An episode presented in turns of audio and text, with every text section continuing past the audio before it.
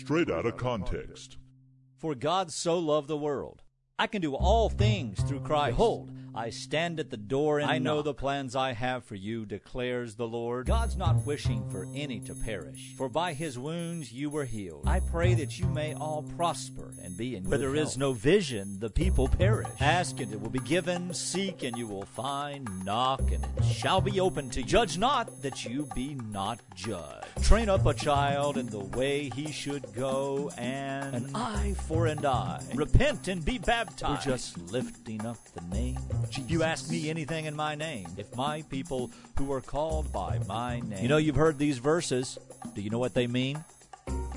Straight out of context. We're starting right now. Your weekly hermeneutical podcast. Well, I'm glad you're with us today. Welcome to Straight Out of Context, your weekly hermeneutical podcast.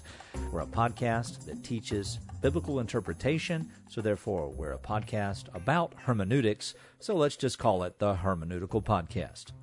Now, each week we're going to be building upon the week before. So if you are just joining us, I want you to go back and listen to a couple of the foundational pre podcasts because we've not really started the series yet. We're just talking about the idea of interpretation, some of the errors, and then when we get into it, we're going to alternate between learning to interpret and then rightly interpreting Scripture, as well as have episodes about misinterpretation of Scripture and give examples.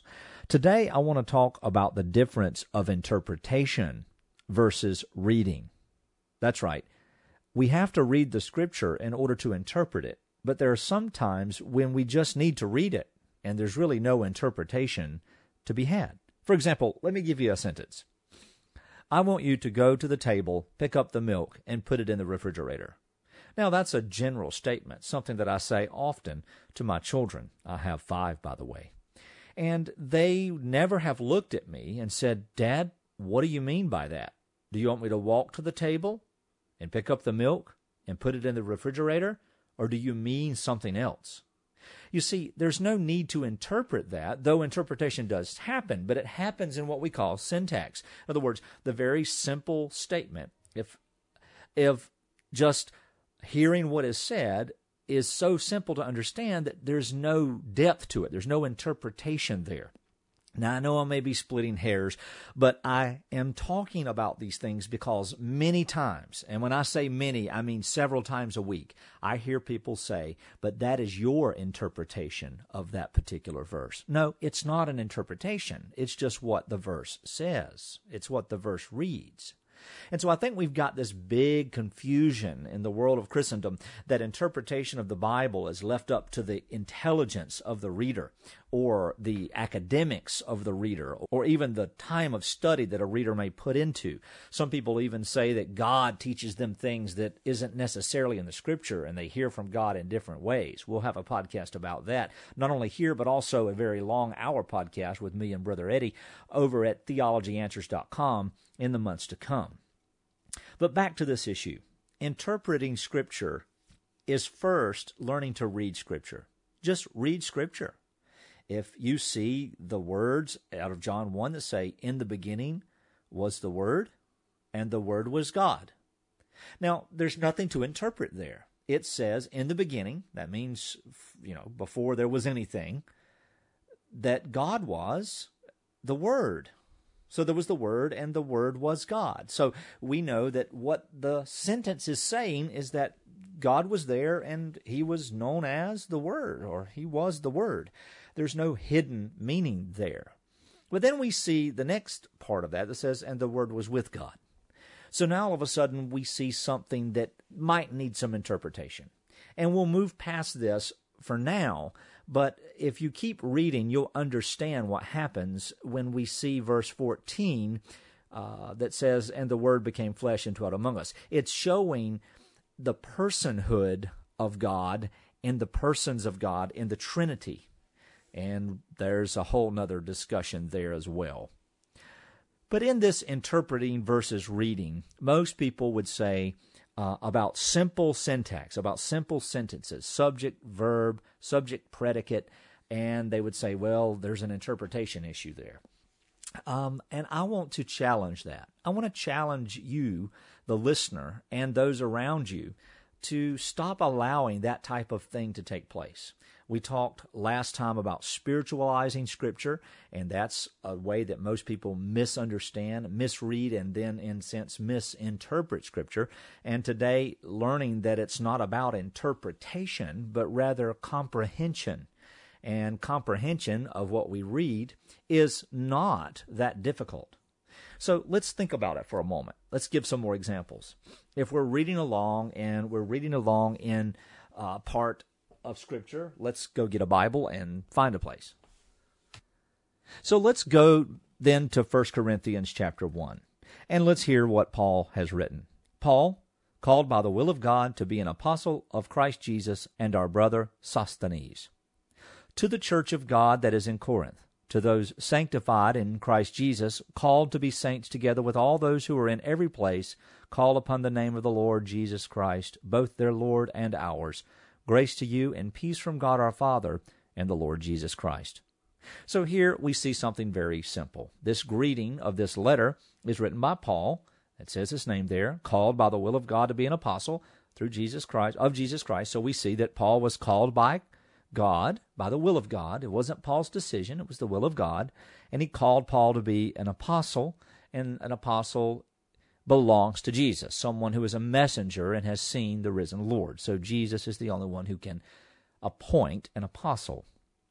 And our brother Sosthenes. Now, Sosthenes was a partner there with Paul, and he is writing to the Corinthians because they know him, and he's mentioning him there in the letter. So that's no interpretation that's necessary for that. We just read it, and in reading it, we understood it, and we understood what it meant, and therefore we have interpreted it.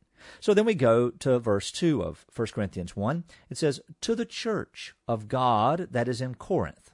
So here we see that Paul is writing from himself, and the greetings also come from Sosthenes.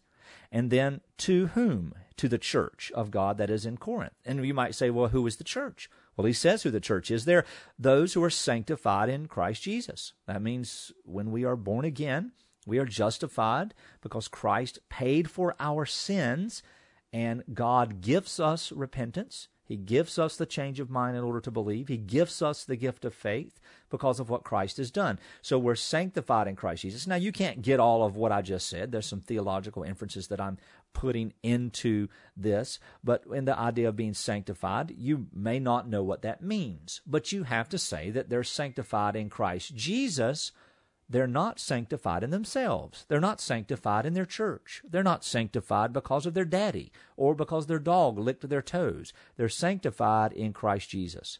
And then it says, called to be saints together with all those who in every place call upon the name of the Lord Jesus Christ, both their Lord and ours. So you see, when you hear these words, there's not really any interpretation except to read the syntax and to put together what it means based on what it says. Then he goes on to verse 4 I give thanks to my God always for you because of the grace of God that was given you in Christ Jesus.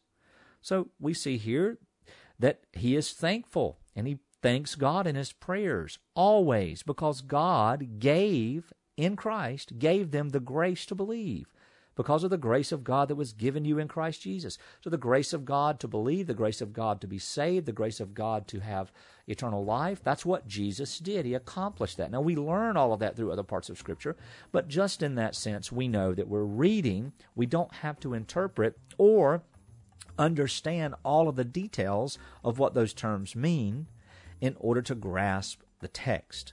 The problem comes when we refuse to interpret those words, or when we refuse to look deeper into the text, or not just deeper, but I meant that not in a sense of what's hidden, so we may dig it out, but deeper into the continuation of the text. When we see Paul teaching the Corinthians, he teaches some good things, some theology there.